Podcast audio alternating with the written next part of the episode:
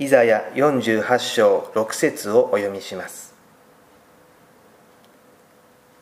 あなたはすでに聞いた。すべてこれがなったことを見よ。あなた方はこれを述べ伝えないのか。私は今から新しいこと、あなたがまだ知らない隠れたことをあなたに聞かせよう。イザヤ書は神の民イスラエル人に告げた預言者イザヤの言葉をまとめた書です。時に預言者は神から預かった言葉をそのまま語り、時に神の言葉の趣旨を預言者自身の言葉によって語り、神の民を言葉によって教え導きました。イスラエル人の民族名は先祖の一人であるヤコブに由来します。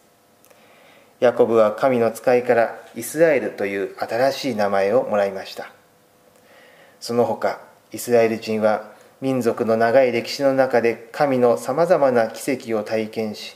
その都度神のメッセンジャーである預言者たちから言葉によって教育されました。そのようにしてイスラエル人は神の民と呼ばれ、その名にふさわしい宗教文化を培い、子々孫々に継承していきました。しかし、イスラエル人の宗教性は表面的な名ばかりのものでした。そのため、彼らは出エジプトやバビロン捕囚など、長い歴史の中で多くの挫折と、そこからの再起を経験しました。それらの経験は決して自然な人間の営みによるものではなく、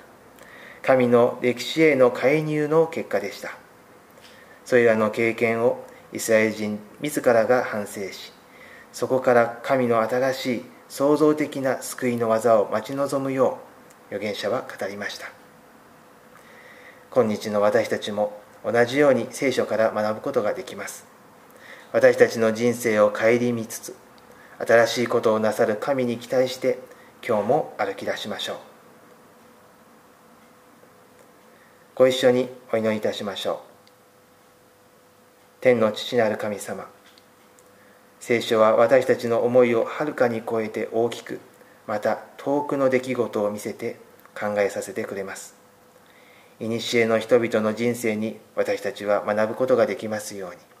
そして神が新しく切り開かれる将来を信じて、日々前進し続けることができますよう